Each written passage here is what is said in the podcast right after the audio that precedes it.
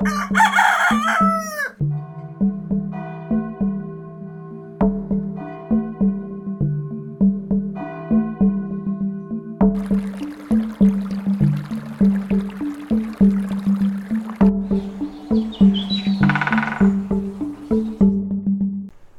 den. Dobrý den, vítáme vás u dalšího dílu Vesnicopisu. Tentokrát to není žádná jako velká výprava do neznáma, bych řekla. Naopak, budeme se pohybovat jenom kousek od místa, kde bydlíme, to znamená od Plzně. A budeme objevovat takové příměstské vesnice. No, ještě jsme tu nikdy nebyli, takže se sem prostě vypravíme a chcem to konečně jednou smáznout. A jak už asi jste si přečetli, tak je to eh, ze Starého Plzence, respektive ze Sedlce do Tymákova. A dneska to bude, doufám, že kratší, protože jsou to jenom tři vesnice a možná čtyři místa, tak uvidíme, jestli nám to bude Hmm. rychle. Nechtěli jsme to dělat přímo z Plzence, to není úplně jako vesnice, takže ze Sedlce. My teďko sedíme u rybníka, v Sedlci rybník určitě doporučujem, protože tady mají malo a hrozně dobře se tady sedí i teďko na začátku listopadu, nebo vlastně na konci října ještě, bych nepředbíhala. A je to nově upravené místo, je to tady moc příjemný. A my jsme tady teďka vlastně, a je tady docela teplo Jo. a příjemně, a to je teda po počasí hlavně. No a v Sedlci je jedna zásadní věc, která ovlivnila vlastně i Plzeň. A to jsou sedlecké železárny. A jak už to tak bývá, velké věci pocházejí většinou z malých míst a nebo od lidí, kteří vešli z malých vesnic.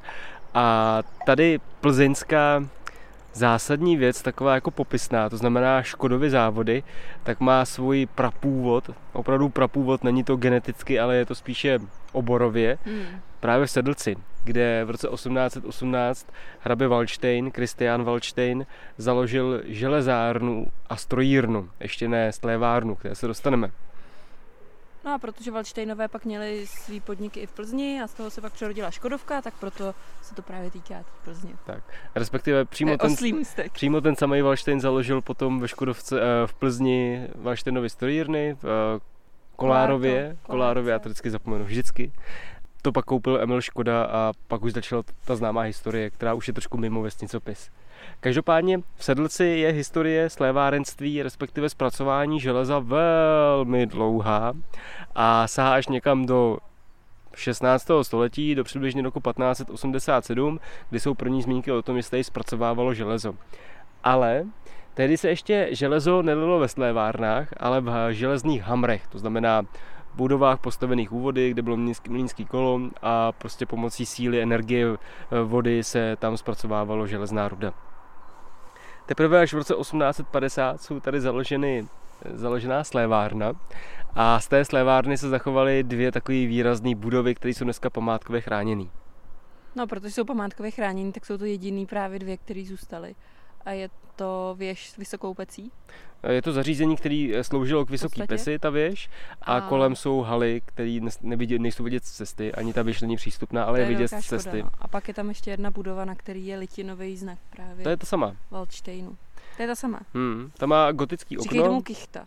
Kichta, ano. Je to součást jako zvláštní. zařízení té vysoké pece. Zvláštní je název Kichta. A má tam zajímavý, že ona má v čele gotický okno, nebo respektive okno s lomeným obloukem a vnitřní okenice je že, Otepravý. sliv, sleva, uh, letinová, uh, to znamená, že byla vyrobená i tady. Hm. Eh, Zajímavý je i historie potom. Potom, co to, se z toho Valštejn zbavil, oni šlechtici moc dobře podnikat neuměli, moc dobře jim to nešlo. A tak to koupil někdo, kdo tady začal vyrábět smaltovaný hrnce.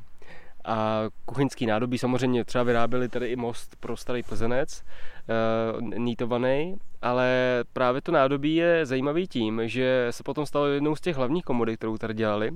A v roce 1930, když to koupila nová majitelka, tak přinesla výrobu někam, kde se to mnohem více vyplatilo, ke známé plzeňské firmě, která vyráběla spoustu smaltovaného nádobí. A dokonce ten, kdo ji založil, vymyslel nezá, zdravotně nezávadný smalt ve 30. letech 19. století. Si bavíš, kdo to byl? Bartelmus. Bartelmus. A ty jsi to Tu pak spojili. najdete potom u nádraží, hlavního nádraží v Plzni. Vlakovýho. Takže opravdu Sedlec to je prostě srdce místního průmyslu, je tady všechno jako zázemí, ale dneska je prakticky neznámý, samotná vesnice je malinkatá, první zmínka roku 1240, dneska tady žije asi 700 obyvatel a patří pod starý Plzenec. Nemusíte pak nutně následovat naší trasu, můžete si to dát třeba s Radýní a dojít do Sedlce. Hmm. Radyně je tady takový středobod regionu. Ale my chceme objevit Tymákov, aby jsme Tak, se do něj taky Radyni známe. Tak já přemýšlím ještě, jo, samozřejmě ta továrna do dneška funguje a vyrábí se tam elektrotechnická zařízení. Hm. Jinak eh, v samotném uh, sedlci je pár chalup a usedlostí plzeňského typu, tedy ta extrémně super nudná záležitost, to jsou jenom, jenom jsou krásné ty chalupy a jsou velmi jednoduchý. Nemají žádný barokní štíty ani výzdobu, prostě jsou velmi jednoduchý, trouhelný štít, dlouhá budova, trojprostorový dům, jak to má být. No a my jdeme asi dál, viď? Jdeme dál. My si tady vypijeme čaj a půjdeme dál. A rozhodneme se kam, to, je to ještě nevíme. Jo. Ještě jsme pořád blízko sedlce, Ušli jsme vlastně, no, pár metrů. kilometr. Ma- maximálně, No, ale... vlastně koukáme po to kilometr. Každopádně jsme šli ulicí, ulicí Příkrou, nebo Strmou, Strmá, Tak, a ona byla spíš příkrá. A po obrovském škrábání ale jsme bylo se to tam pěkný. Vyškrábali na místní kopec a já jsem zapomněl jeho jméno. Je tu hradiště a vyhlídka. Vyhlídka jakože přirozená na skále a koukáte tady právě na sedlc, sedlec, na starý plzenec. Vidíte i Lochotín, sídliště Lochotín v Plzni a vidíte před námi přímo Radyni. Překvapivě se to jmenuje Sedlecká skála. Je to jeden z dalších výchozů buližníků, který jsou tady v okolí Tak. spoustu, jednak na Radini. Tam jsou takzvané Andrejšky, Tak. pak je tam ještě Ostrá hůrka, o který jsme natáčeli náš díl jeden Plzeň známá, neznámá. Hm. A je to celý takový masiv, který se tudy táhne. Ještě dál, kdybyste jeli třeba do dne zamyslit, tak tam taky uh, můžete navštívit takovýhle výchoz, tak je tam vyhlídka. A vlastně i bývalý hradiště ve Starém Plzenci, tak kde, je taky z Buližník. což je nejstarší Plzeň tady, tak to je taky buližníkový. Buližník poznáte, že je to hodně černý kámen. To vydřelá hornina. Eh, To znamená, že vznikla sopečnou činností.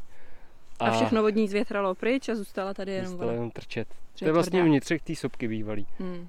A je to tady nádherný, protože my stojíme jednak na kamenech, máme vyhlídku na Radyni a Starý Plzenec a za, náma, za, má, za námi jde takový hřeben, který je na svém vrcholu lemován právě buližníkama.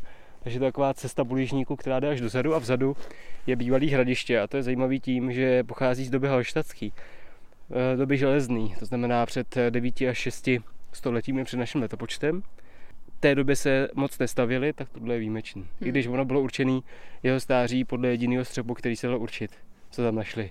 Takže je to otázka. Ale takhle, mohli bychom to vzít tak, že tady prostě bylo kdysi dávno už osídlení. Jo, to rozhodně. Je jedno, rozhodně tady bylo. jaký, ale bylo tady.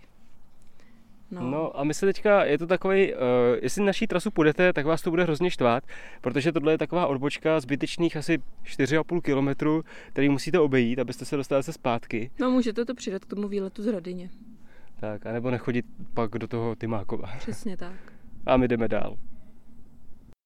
Kdo má rád přírodu, tak ještě v Sedlci taková krátká zastávka. Eh, Přírodní se památka. přírodní památka, jmenuje se Sedle- Sedlecká rokle. Moc nápadití tady nebyly. Sedlecký kopec, sedlecká rokle. To byly sedlecké skály, Aha, hm. to je rozdíl.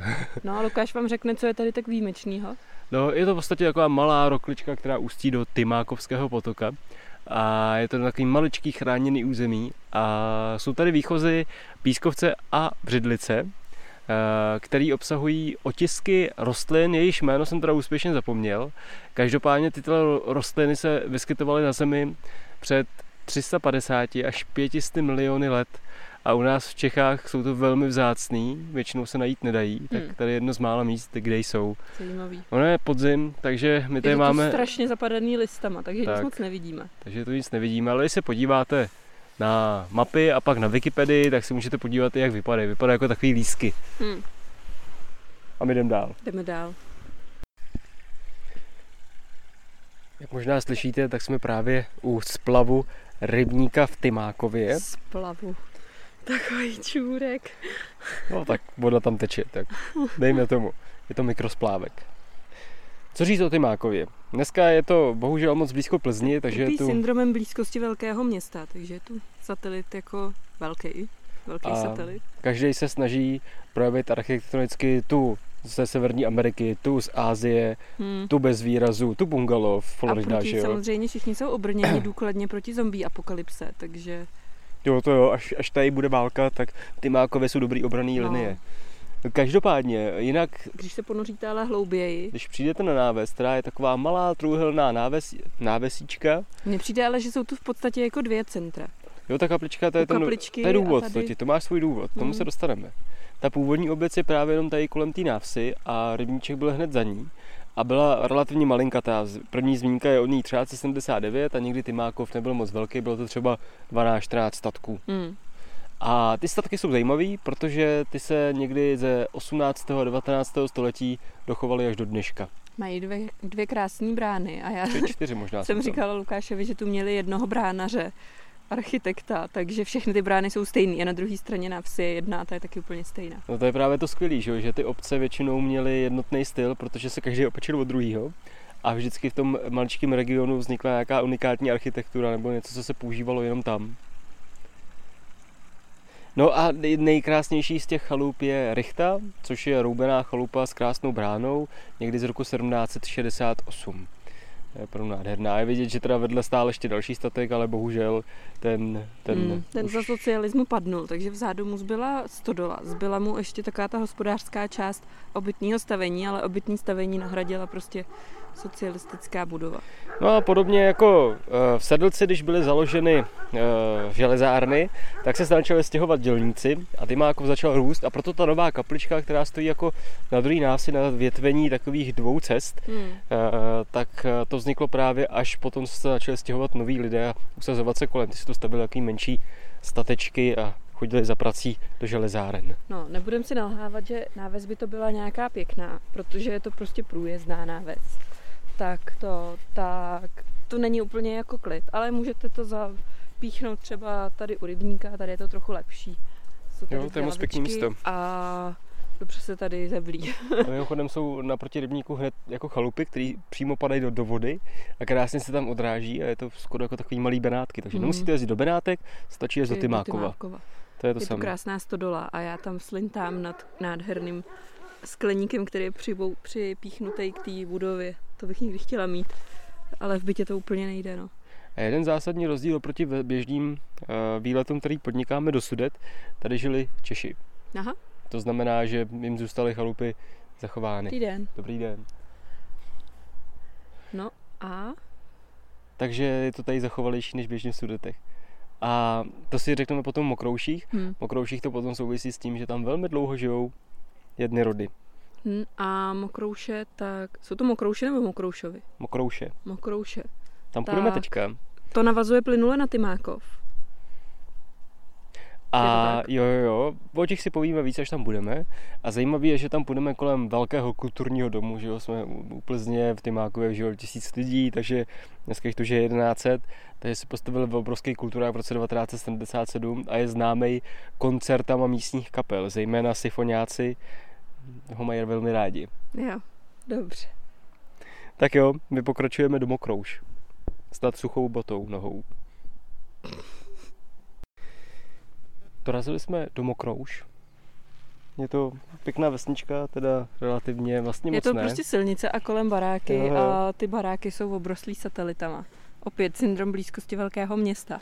Ale v Mokrouších je jeden z, jak bych to řekla, architektonických vrcholů dnešního dne.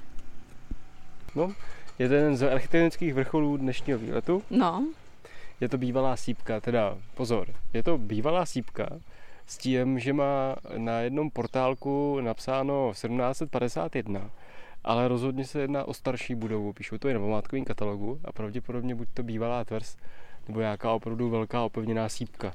ona i tak vypadá. Má to, má, nemá vomítku teda. A poznáte ji, prostě když přijdete k kapličce v Mokrouších a rozdíte se po vsi, tak dole uvidíte štít, který vykukuje nad celou obec. A to Jo, je je právě hrozně ona. vysoká a ten štít tak je jakoby vpadlej dovnitř. Není to jako, že by se vy- vykláněl ven, ale je dovnitř opřený. Nevypadá úplně jako bezpečně, No on je opřený ale o krov. je to sice opřený, ale myslím, že by takhle neměl vypadat, že by měl být rovně. A jsme na to s Lukem koukali, jestli tady náhodou nejsou gotické cihly. To poznáte podle toho, že oni jsou mnohem uší než ty, nebo tenčí než ty dnešní cihly. A tam koukám, že je s něčím stažená, vidíš, se asi rozlejzala Jo, jo. pod tou elektřinou starou. No tady je spousta věcí, je tady spousta zazdění vchodů, oken, střílen, větracích Zase, no, přesně, zase ono je dobrý v tom, jak to nemá tu omítku, tak se můžete podívat, jak je to tady jako přizděný, dozděný, vyzděný. Každý všechny použil možný trošku jiný otvory, materiál. jo. No a je tam spousta i tvaro, tvarovaných cihel, což nás taky překvapilo. A nahoře je skladaná taková krásná římsa. Hmm. Vypadá to klidně jako, já bych to posunul klidně do 16. století někam. Protože vidíš třeba Ale tyhle ty nad, tím, nad tou klenbou. Jo, jo, no tak ty oni, vypadají tence. tadyhle pod oknem je taky velmi tenká. Hmm. Ale to zase nemusí být jako popisný, jo. to nemusí být Jasně, úplně no. jako pravda. Ale nás to hrozně baví, jako si to v tom zkoušet, hledat a číst. Ono to třeba pravda není, ale trochu vám to jako taky víří fantazii. No, tady je dobrý, že ani odborníci nevědí, jak je Hmm. stará, jenom je pravděpodobně jistý, že je starší, než je to pročení na tom jednom portále z té přestavby. No, každopádně, pokud chcete lepší hrad než Karlštejn, tak jděte do Mokrouš a naštěvte místní sívku, protože ta za to stojí. Sice ji vidíte jenom ze dvou stran, protože z každé strany je přilepený dům, ale i to, myslím, stačí a je to pěkný.